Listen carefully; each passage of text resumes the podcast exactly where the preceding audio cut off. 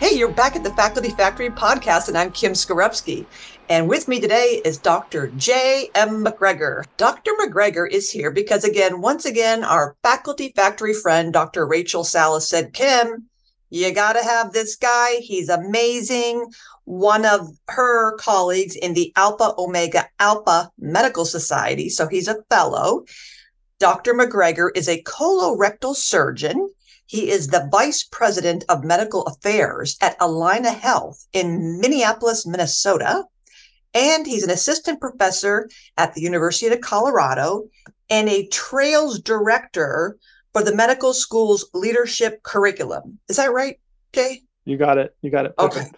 I read an article that Dr. MacGregor wrote in the um, the Pharos. It's winter 2023. The Pharos is the news newsletter for the AOA Medical Society, and it was just such a great inspirational way that Jay described this. What what jo- he cites Joseph Campbell that you are the hero of your own story, and he talks about this narrative arc, and I just thought it was so beautiful. It kind of touches on history and back in the in the Greeks, and we were talking about Odysseus and Mentor and Athena and all these roots of um, academia and how and how just our our careers and our life journey can take us through so many um, trials and tribulations and kind of the, the hero wins at the end here. And and so uh, when Jay and I were just talking, we were you know kind of exploring how this story could go. And I'm telling you he has laid out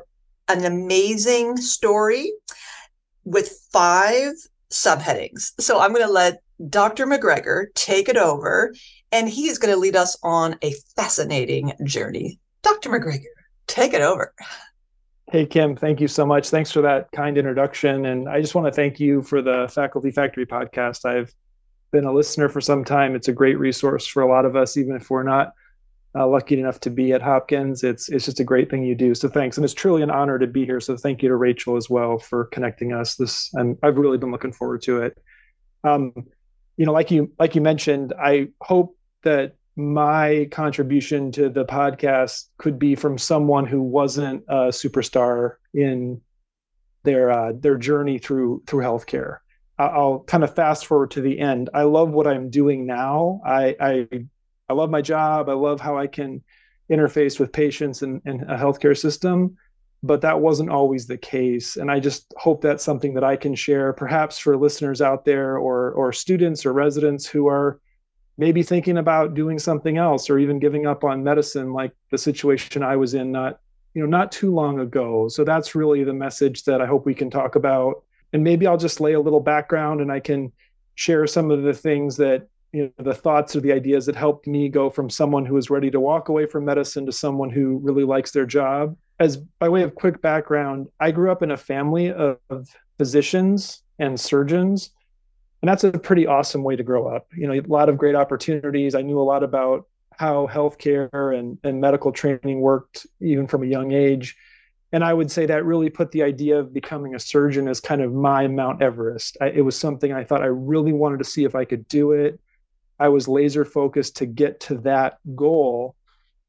Um, and in in the process, um, I, I, had some some real challenges. You know, I had some some challenges with the academic part. I had some challenges in residency. It seemed like any multiple choice test I took, I I fell short of where I thought I should be. But I still I still was able to get to a, a part that I was very proud of to be a colorectal surgeon and be able to be in frontline practice which I did for about four years. I was taking call every other night. I really felt like I was making an impact on the community where I lived. But I realized that kind of like Mount Everest, once you climb the mountain, it wasn't where I wanted. It didn't really fit with where I wanted to stay. I couldn't see myself doing that for the rest of my career. And that for me was was actually a little bit of kind of a career existential crisis because I thought this is something I'd always wanted to do. I actually got there through some trials and tribulations. But then I thought, I just, it doesn't seem like it's the right fit. And, and the prevailing wisdom, at least at that time, was you're either a doctor and a surgeon or you're or you're not. So that was really challenging for me. What was I going to do? I've now invested 20 years of my life to get somewhere that wasn't quite what I thought I wanted to do. So these are some ideas that I came across, read about, thought about that helped me and, and maybe they'll be helpful to your viewers and hopefully we can talk about them if, if you want. Um, one idea is the concept of the adjacent possible. And what I noticed when I was in medical school, I had some friends who were in law school, and a fair number of their classmates in law school said, Oh, yeah, I'm not going to practice law. I just want this education to help me in these other things that I might be doing. And I really didn't hear that in medicine at all. And I think it was kind of too bad that there are a lot of there's so much brilliant people in medicine. We learn so much about how to analyze a problem and be real world problem solvers in high pressure environment. But you don't really hear about people in medicine saying that they have transferable skills or the adjacent possible. And I didn't really run into anyone who thought that way until I read a book by Jack Cochran, who's the, the past CEO of Kaiser Permanente, that was called Healer Leader Partner. And he was a surgeon who became a CEO, and he attributed his surgical training to making him a very effective executive. And I found that pretty inspiring. Um, another concept, and maybe I'll just list these off if that's okay. I feel like I'm talking a lot, but please interrupt me um, the other concept is the idea of the blue ocean strategy. And there are some now pretty well known French management professors, um, Dr. Kim and Mauborgne, and they suggested this idea of a blue ocean strategy, meaning going where the water is blue, go where the competition doesn't exist. And I felt like in a lot of what we consider the American success stories, people have done that but I felt like in medicine and, and certainly in surgery, we're almost encouraged to go right into the heart of all the competition. You know, you want to do a surgical subspecialty, guess what? There are a lot, that's what we'd call the red water. That's where the sharks are. So you're uh-huh. competing uh-huh. against these great people. And certainly at a place like Hopkins, there are lots of big sharks around and the competition is fierce. This idea, you can go to where the water's blue, where the competition isn't, and maybe that's a real opportunity. Um, the other idea that I really like is the idea of the Pareto principle, that 80 12, that 80 20 rule. Again, going back to surgery, I felt like it was kind of like the 98% 2% rule. We were all working so hard to get into that top tier. Um, but you realize that sometimes 20% of your effort in other areas can result in 80% of the return. And if you take the idea of squaring that, which was a fun concept I heard from a, a podcaster and author named James Altucher, but if you were to square the Pareto principle, so 80% squared and 20% squared, the idea is that with 4% of the effort, perhaps you could get 64% of the return. And I'll come back to that in a second. But I thought that was a pretty neat way of thinking about developing alternative skills that maybe I didn't have. I don't have to do 20 invest myself 20 years in another career perhaps in my free time i can get some version of my own uh, training or interest or development and get an awful lot of the return to to make me unique. Um, which leads me to the idea of the talent stack.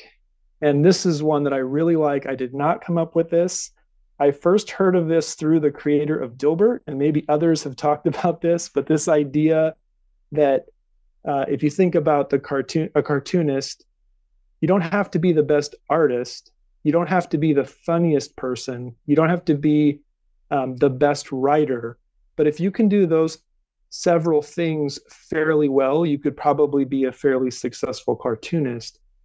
I tried to apply that idea to being a surgeon or being a, a physician leader, what if I wasn't the world's greatest surgeon, but I, I knew enough to really have that experience to be relatable? What if I had interest in strategic thinking? What if I had some business background? What if I had some legal background and I could put those things together into a very unique talent stack? And so that's what I decided to do. So I, I got an MBA, but I didn't spend years only doing that. I did that in my off time. Um, I got a master's degree in jurisprudence, which is a law degree, but I but it doesn't allow me to become a lawyer.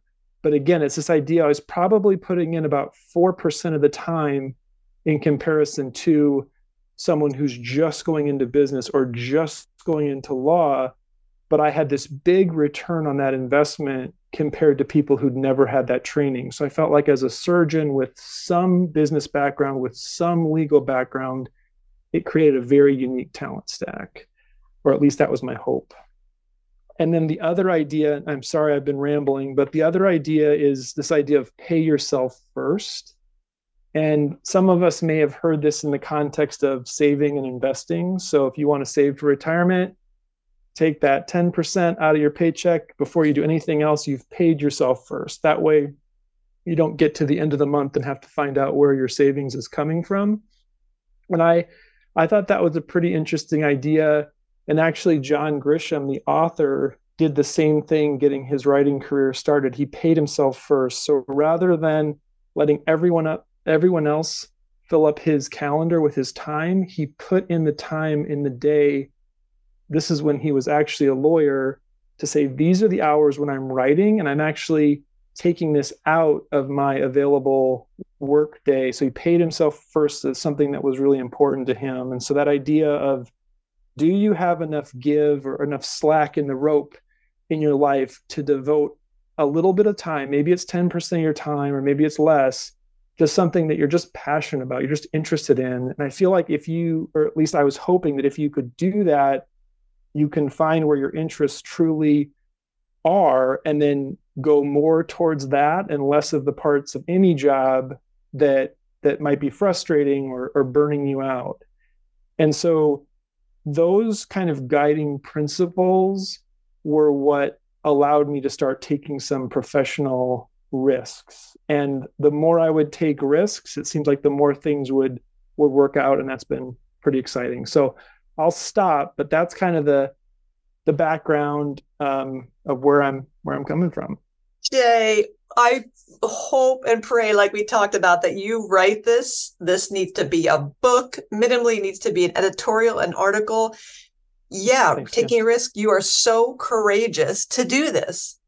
Not only courageous to to walk an unwalked path and chart your own path, but also then to talk about it publicly, as you obviously have done in uh, a lot of different invited lectures. And so, Thank you for doing it. I everything you've talked about, you it's so anti establishment, anti what we're taught to like focus very deeply on something. You have to be the expert in this, specialize on that.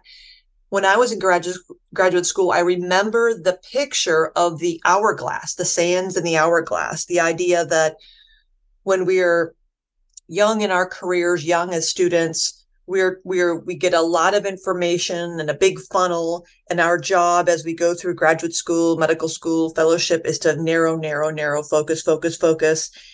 And then that focus part is where we get our international expertise and build our reputation and have impact and then later on we can broaden back out um, and then maybe have just have more diverse interests that's just the way it's always been in my mind that one of the criticisms that I heard leveled to me, and my problem was, you know, Kim, your problem is people may perceive you as being a mile wide and an inch deep.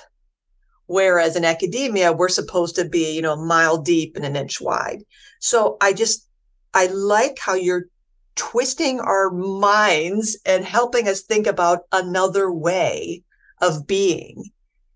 And so obviously I have lots, lots and lots of questions, but would you maybe, could you take us back? And I'm thinking of the faculty members who are listening to this going, Amen, hallelujah. I want to know what were some of the things Jay was feeling? You described growing up with both your parents who were physicians. This was kind of like 20 some year journey.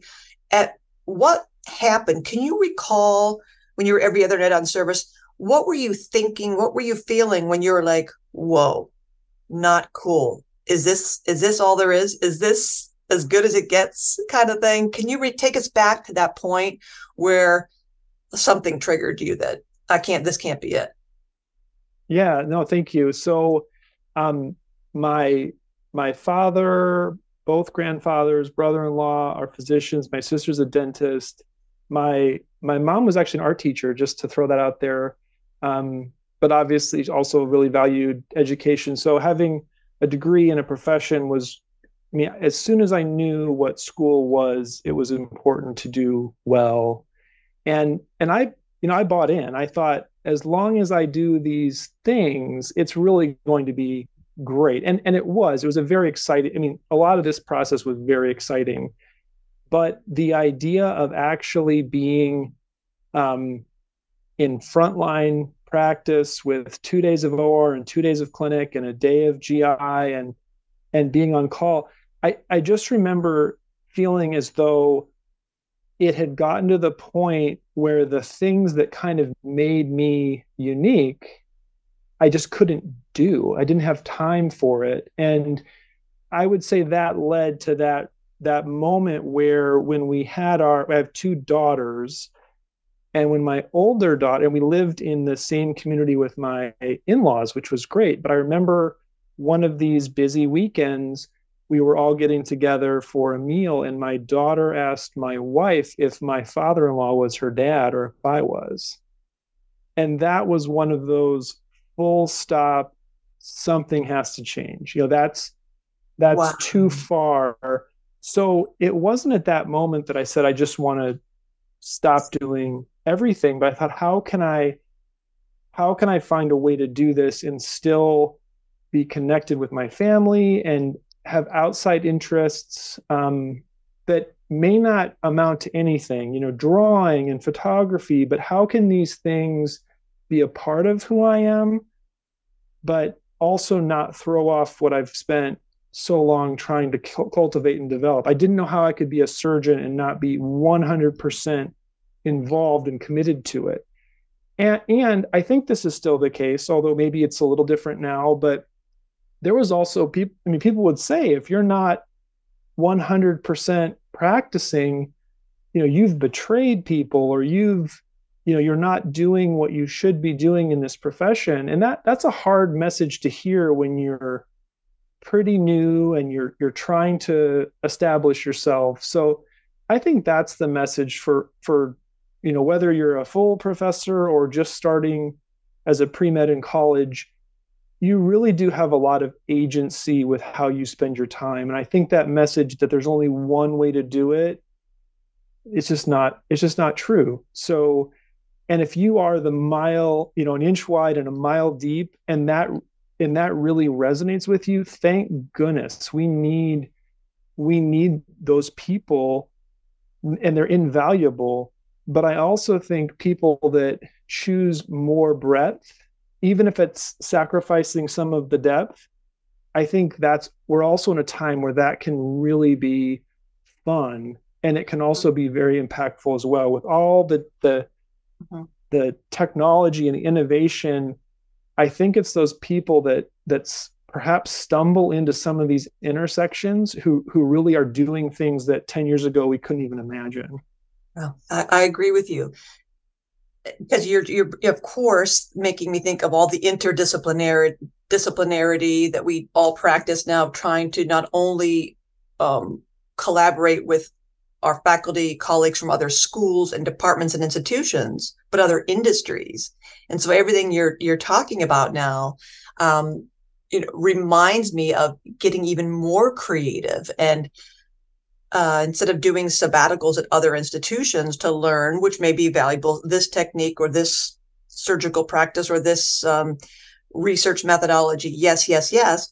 What about going to um, manufacturing or an engineering plant or aeronautical? And wouldn't that be wonderful if we could exercise our minds and our brains in different ways? And, and that also reminds me of here at Hopkins, we have um, our biomedical engineering students who they were working with medical students and just coming up with these just inventions just on the fly of things that you wouldn't I'm like, uh, because I'm thinking, well, everything's been invented by now, surely, right? Is there anything left to invention? I mean, I was always mad that I could never invention anything because everything's always been invented already. I remember in, in science fair. So I'm like, I always wanted to invent something, but thought it was already already done. But it is always amazing to see a group of people in a room who are from completely different industries. And once you get the language synced up and what, what can be birthed from that. So yes, yes, why can't we extend our vision? But I'm wondering now when you started noodling around with this and you started thinking about the adjacent possible, when you started thinking about what if, I wonder if, what did your mentors say? What did your dad and your uncle and your sister and your your, your wife were was there any kind of um, pushback? Like i can't believe you know you have invested a lot of money in this and what are you talking about? What is this going to look like? Fear nervousness like a mentor going i can't believe you're going to let me down or you said earlier the guilt of i'm imagining now i've got friends who are anesthesiologists and there's so few of them and and the nation has a you know we're, we're losing people in this specialty. And so now you're talking about there's so few of you you're a nurse and you're going to leave nursing? Really? Um, so how did how did that play out with people closest to you supporting you or kind of being disappointed in you? Yeah that's a that's a really great question. I think one of the real secret weapons that I had was was my wife and my family. So the idea of doing something and being unhappy in it was just never I was never really pushed in that direction. So the idea that I was that I was making a decision or even considering something that could allow me to know my daughters better. I there's never any pushback on that. So that's very, I was very lucky in that sense. But I think the other part that um, I now know, I didn't know at the time, but there are steps and gradations you can take. So I was in a community that had a VA facility, and I thought, well, maybe being involved in the VA would be a six month plan that allow me to really think about this and figure out what's next. And when I joined the VA system, they needed a, a chief of surgery badly. And I never really saw myself doing something like that. But I thought, well, that's something that why wouldn't I try that and just just try it, just see if it's if it's uh, any different than the type of practice I was in before.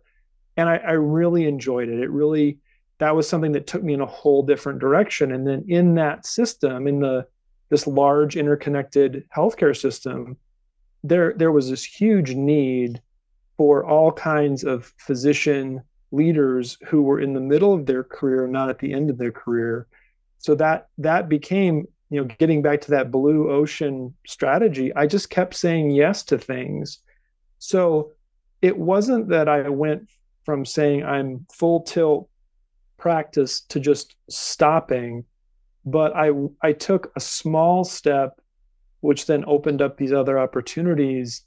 And you know, doing something like a leadership development program in the VA, I learned a ton, and I realized there weren't a lot of people that were doing that. So that then put me on shorter and shorter lists for opportunities. The other thing that's a real testament to my my wife and daughters is being willing to move, which is a whole mm. different discussion. But if you're if you're at a point in your life where you said, "Hey, I can not only apply for a position, but if I get it, I can move my family across the country. I know that's just, I'm just lucky that I had that ability. Not everyone does, but if you if you do that, if you can do that, it really does open up all mm-hmm. kinds of other things because now you're meeting a new group of people in a different role. You get to you learn a lot when you're uh, making new acquaintances and and so it just it just kind of snowballs. So i would say um, if someone's thinking about making an adjustment in what they're currently doing you don't have to go from 100% to zero. Sometimes even a 10% allocation of your energy into something different you realize it can it can open up a lot of opportunities. And then the decision is okay how far how far do i go with it? And not everyone has to go wholesale in a different direction but i found i just really enjoyed it so i kept I kept going down the rabbit hole. I, I love that. It kept saying yes because so often I love how you're kind of doing this mind bending thing. We also teach our faculty in leadership programs to no is a complete sentence. say no, say no, because if you say yes to everything, you'll end up having to say no to the important things. And this is another example of being flexible, adaptable, and not saying no to things. That having the courage, sometimes using wisdom, good judgment, and asking mentors and and looking deeply into those opportunities, maybe that is a yes. And so I, I liked how you described the, the blue ocean, your, your second principle, the blue ocean strategy of going that maybe you do go in the red water to get your chops to get the training and then you quickly jump out of the red water because you don't have to necessarily stay there where the water is bloody and being chummed and you're fighting and scrapping and kicking each other um, but you do the training in there you earn the credibility you learn from the the experts and and then you um, hop out of that and go into a different pool. So I, I liked also that idea that just because you're you decide to go in a certain pool does not mean you must stay there. We don't have to stay. Uh, and, and that's another kind of irony is that we don't want our faculty to me and you know faculty development we don't want our faculty to leave certainly not and yet we want our faculty be to be successful. You want them out of the, the nest and be able to say, "Oh, that's one of mine," and they went on to do wonderful things there. And so there is a certain pride in in helping and sponsoring people to move to better, to greener pastures or bluer waters. So there is that kind of push pull of how how do you know when to stay in and how do you know when to get out of the water?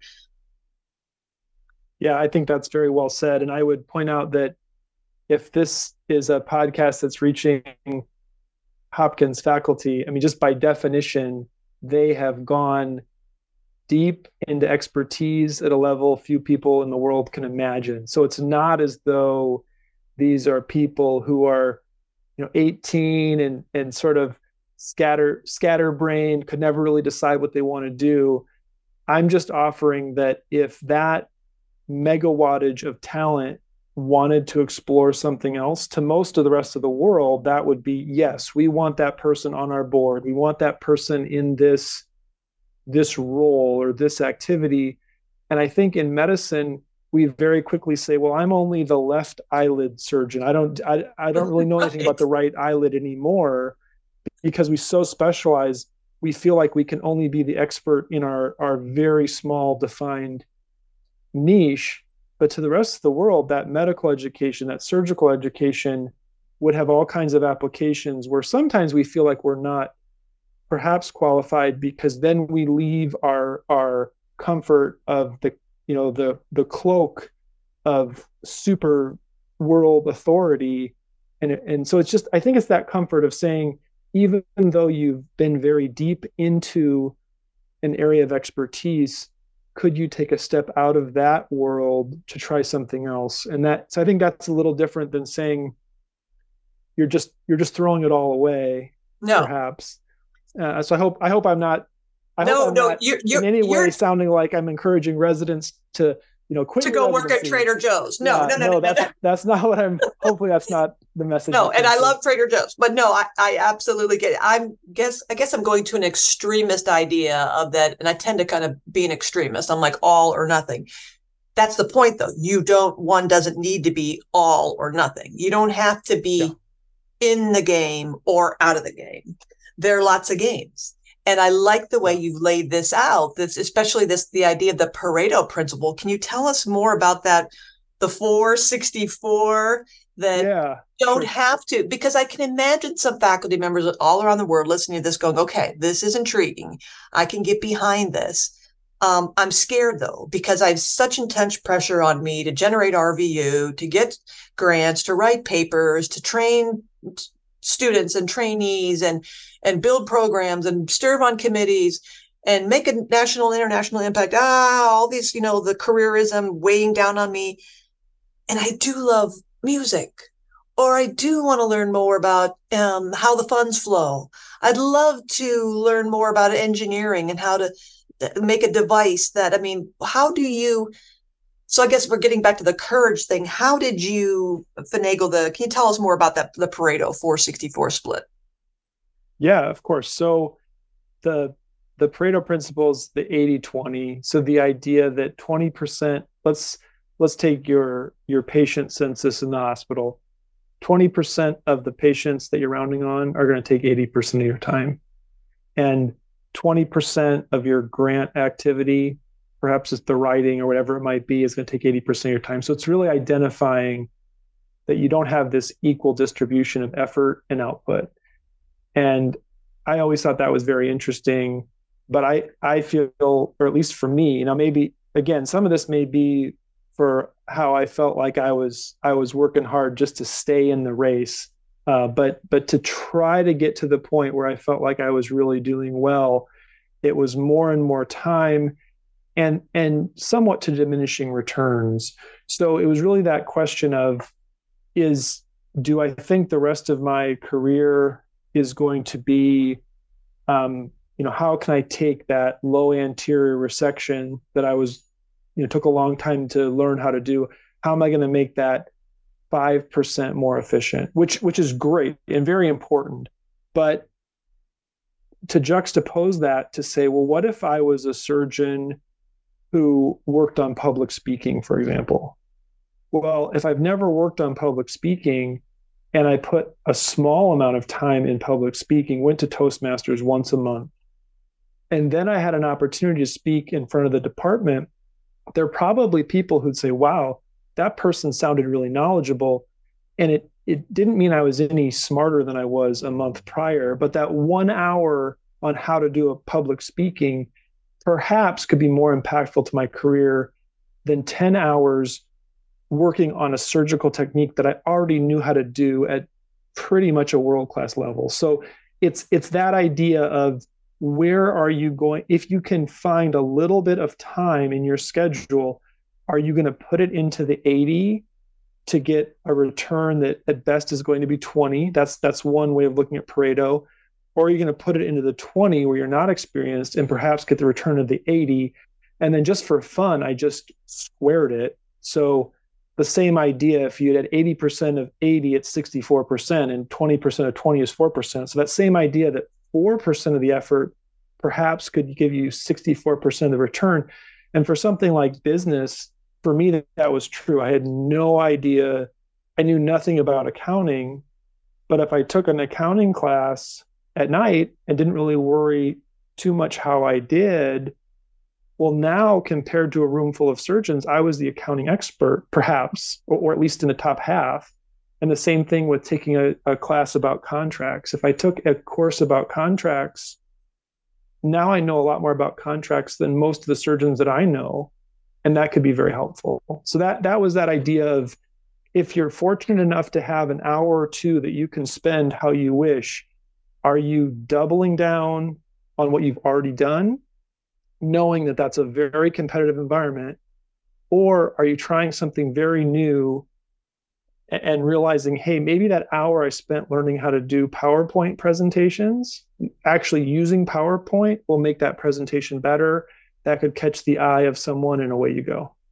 Differentiation. And now I'm so excited because you've just made a commercial, Dr. Jay MacGregor, for faculty development. Okay. what you just said is something that just made my heart like opposite of the or the Grinch. I just got my heart just grew like 10 times bigger. Yes, I love that what you just said is if you have an hour. Right. So this is where that hard decision is because you know, Jay, you're so right. It might be if I had an hour um, and I chose to do something career professional development, I could listen to a couple YouTubes about um, how to network. This is Kim talking, how to network and and make friends. I already know how to do that. I'm like a pro at that. I'm off the charts extrovert. As you're saying, that's not going to do anything more to differentiate me from anyone else or to differentiate me from me or even arguably to interest me. It's my brain, this is again me personalizing, gets lit up gets excited, turns on when there's something new. So that idea of, oh, could we like spin the wheel um, and randomly pick something?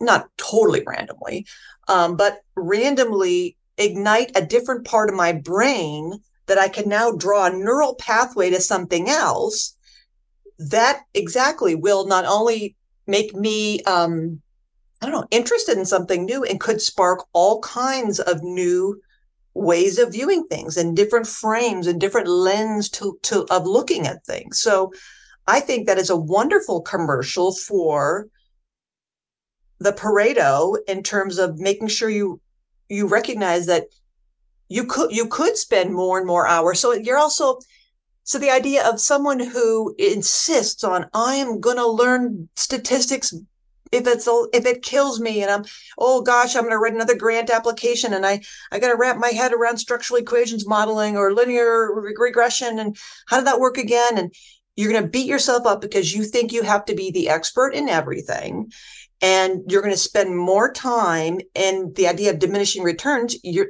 you maybe you still get unscored and you spend a lot of time trying to relearn something that is not in your wheelhouse that you weren't trained to do but you feel like you should do it because in academia we feel like we should be the experts of everything and never ask for help or you could wrap your head around the idea that this is the law of diminishing returns. I could spend a lot of time doing this. It's really not going to pay off necessarily. I don't like it. I hate it. I'm not good at it. There are people right around the hallway me, a whole department of people who will do this extraordinarily easily. That will help me in the long run if I partner with a biostatistician. They win, I win, and now I've freed up an hour to go learn about how to mitigate or how to uh, you know get over conflict and mediate conflict. Boom. Yep, I I think that's you've got it, and I think it's it's that feeling of an hour. If you can just start with an hour a week, you know, can you devote an hour a week to something you just want to learn how to do? And if it happens to promote and develop your career in some way, that's great. But even if it doesn't, I think just that feeling of, hey, I have an hour and this is just Kim time. And I, I know that many people listening today probably say, well, I've I have all these requirements and my family life is busy and and all these things. And that's all true. But I would just encourage to just give it a try. See if you can find an hour a week, that's four hours a month for something that no one's going to grade or score, but it might be that little spark that that adds to what you're doing, that would be great. If you can add to what you're doing, that's brilliant. And if it takes you a few degrees away from what you're currently doing, you may find that there's a position or a promotion or a way to be involved in your current work environment that just because you've now differentiated yourself you're you're not really competing with anyone. You're stepping into a role that that is made for you. That's a perfect perfect explanation of the paying yourself first back to the old metaphor of the airplane when the oxygen that if it if it brings if it delights you if it brings you joy and even just giddy silliness. I have a friend who's learned the ukulele over covid and and she's still doing it. And she has a there's a ukulele band and it she literally starts laughing and can barely talk to me when she talks about the ukulele concerts they do. And and it just I am filled with joy listening to her. And so I, I'm thinking, I'm envisioning faculty members listening to this right now thinking, yeah, that could be on the one hand, again, an extremist version. Who's got an hour? That must be nice. When I have an hour, I need to be, I'm supposed to be exercising. I'm supposed to be meditating. I'm supposed to be taking a nap. I'm supposed to be finishing, finishing my charting. Um, and yet, how fulfilling is it when you consciously, as you said, Jay, make a decision in my calendar, like I talk about in WAGs, writing accountability groups. You put the hour of writing in your week and you start on time, you stop on time, you just write for an hour. That way you get into regular habit. You're not binge writing. You're not saying in your calendar, work on paper today, but you're saying, you know, draft paragraph two of the introduction today from two to three. You stop on time, you get into this routine and so once you have something in your calendar, you've decided to do it, you've committed to it, it's for you, even if it is practice ukulele, you've decided to do it. You chose to do it. It was not something that so much of in our life is put upon us. and thou shalt, thou must, you should, shoulding and wooding all over ourselves. But this is something yeah. I want to do, right? And so I think, like you said, even if it's not, well, that's not going to get you promoted. Is that going to get you another paper? Maybe, maybe not. Maybe I'll meet a fellow ukulele player who's going to give me some wonderful life advice or who knows somebody who knows somebody. Or minimally, minimally, I'm going to come off of um, that hour feeling like happy, feeling joyful, feeling restored, renewed.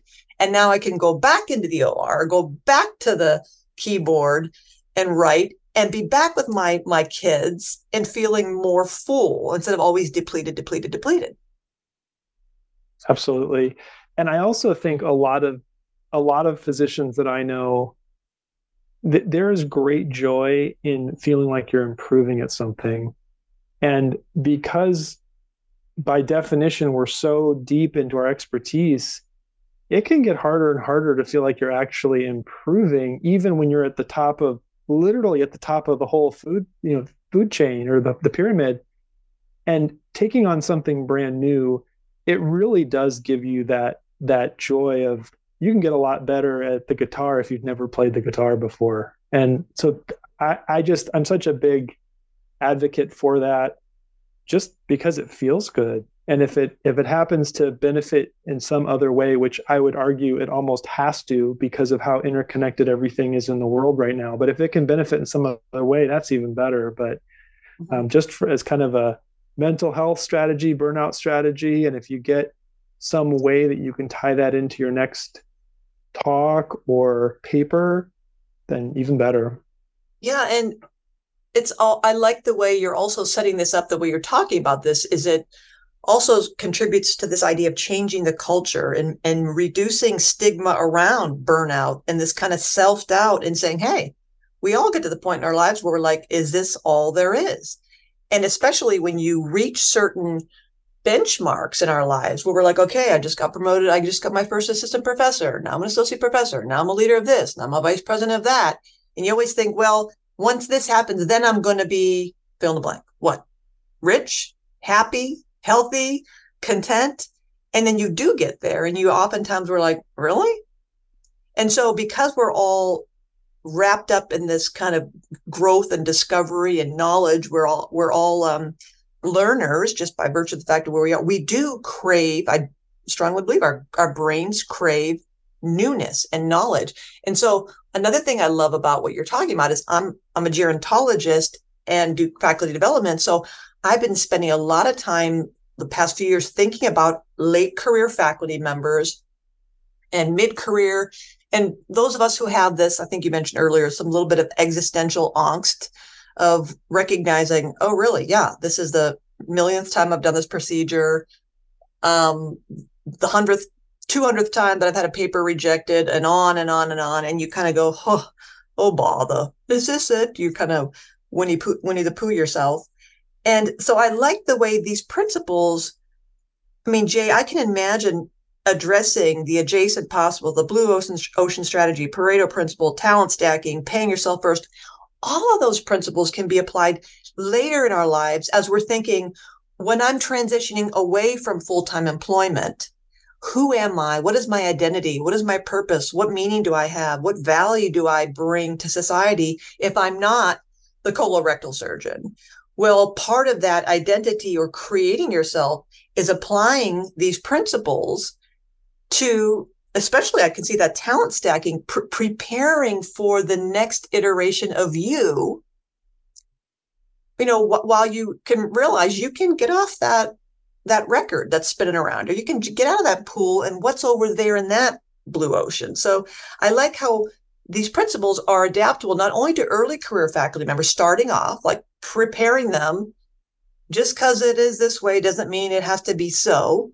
And then mid career and late career. So your principles, Jay, really kind of are so you know applicable across our whole life course. So thank you so much. Oh, my pleasure. Thanks. This is really fun. The other thing that I there's a great book, I believe it's called Strength to Strength. And mm. In that book, they talk about the idea that our our fluid intelligence peaks quite early and our crystallized intelligence much later. So, and just that idea of, you know, when you might come up with the breakthrough in math, it's probably in your 20s, maybe your 30s.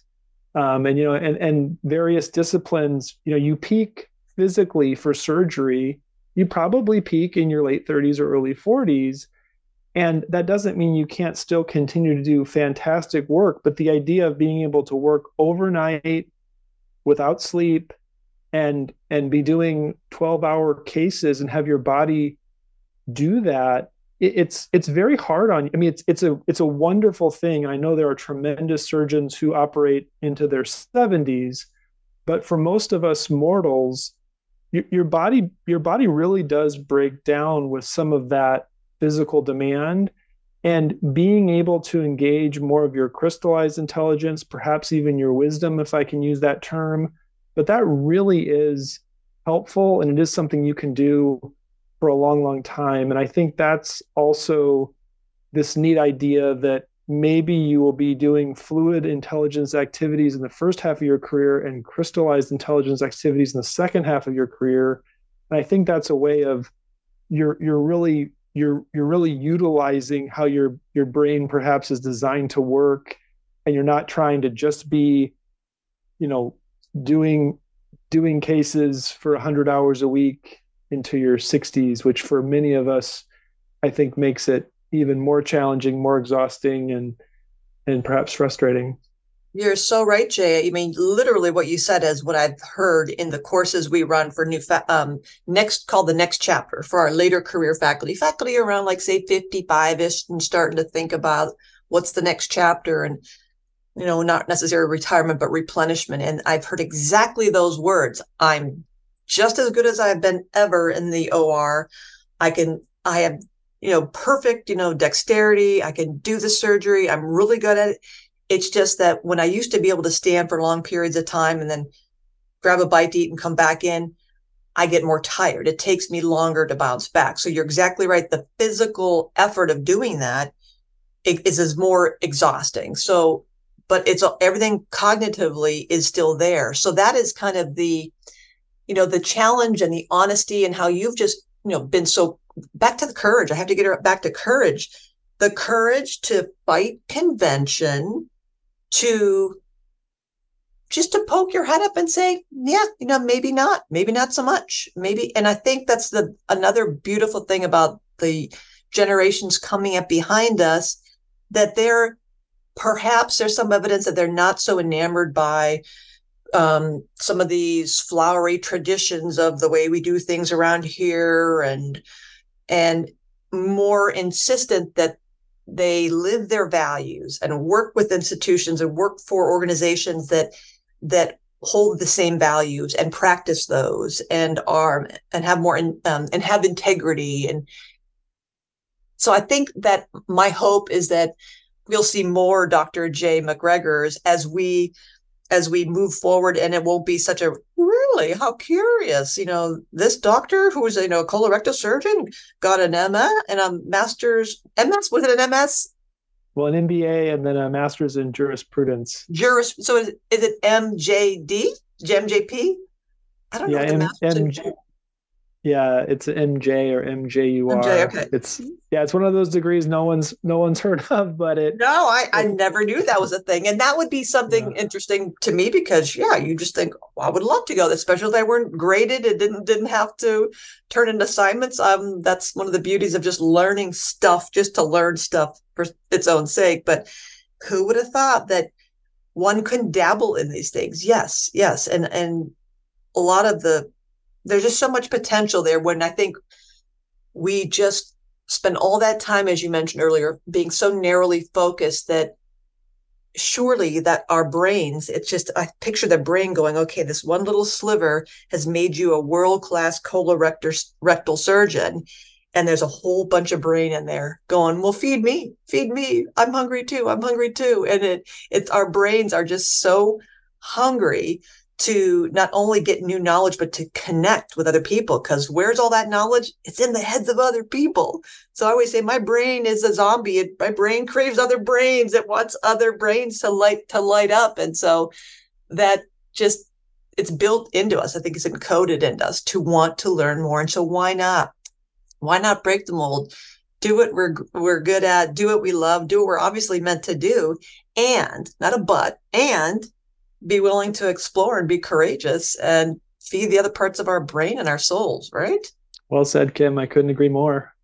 Ah, well, you, Dr. J. MacGregor, I told you folks, I knew this was going to be a great one. I would, I would love it if you could read um, his piece. I'm not sure if the Alpha Omega Alpha Medical Society has this article, the newsletter, the Pharos Winter 2023 edition. Maybe oh, I can put a link to it in um, on the facultyfactory.org. So I'm going to put a link to this article. It's so good. Uh, it's such a great read. He talks about in Act One the departure, Act Two initiation, a third start, um, Act Three the return. It's just it's just super good. It's a really it's a really great read. It really feels good in the heart, and the soul, in the brain. Dr. Jay MacGregor, thank you so much. I'm going to leave the parting words to you because you're definitely the hero of this story today. But you say goodbye to everybody. Kim, thank you so much. Um, it's it's just really a great honor. I uh, Johns Hopkins is one of those places that I have admired my whole life, and uh, it's it's really I'm I'm humbled to be able to talk to you and, and reach any of the faculty there. But thank you again. And thank you also to Dr. Rachel Salas. Uh, she's a great friend. And obviously without her, her uh, connection, I wouldn't be speaking to you. So thank, thank you both. It's really been a treat.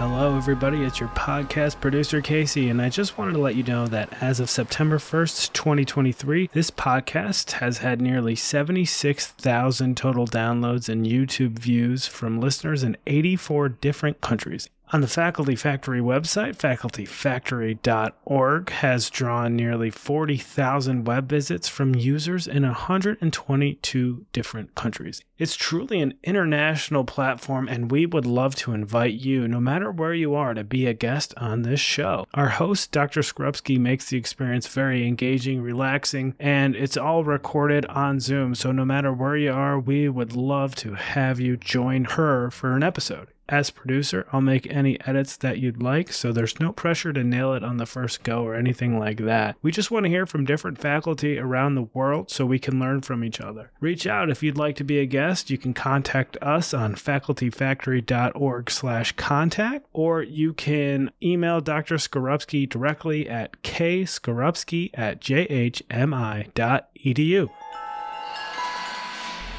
Thanks for tuning in to Faculty Factory Podcast. The mission of the Faculty Factory is to build and support a community of leaders in faculty development who share tools, resources, wisdom, and encouragement in service to our faculty members, schools, and institutions. We encourage you to go to facultyfactory.org to find out more, get in touch with me, ask me any questions. Maybe you want to be interviewed on the podcast. Thanks for tuning in to Faculty Factory Podcast. We'll see you next time. The Faculty Factory podcast and website is sponsored by the Johns Hopkins University School of Medicine Office of Faculty. For more information, visit facultyfactory.org.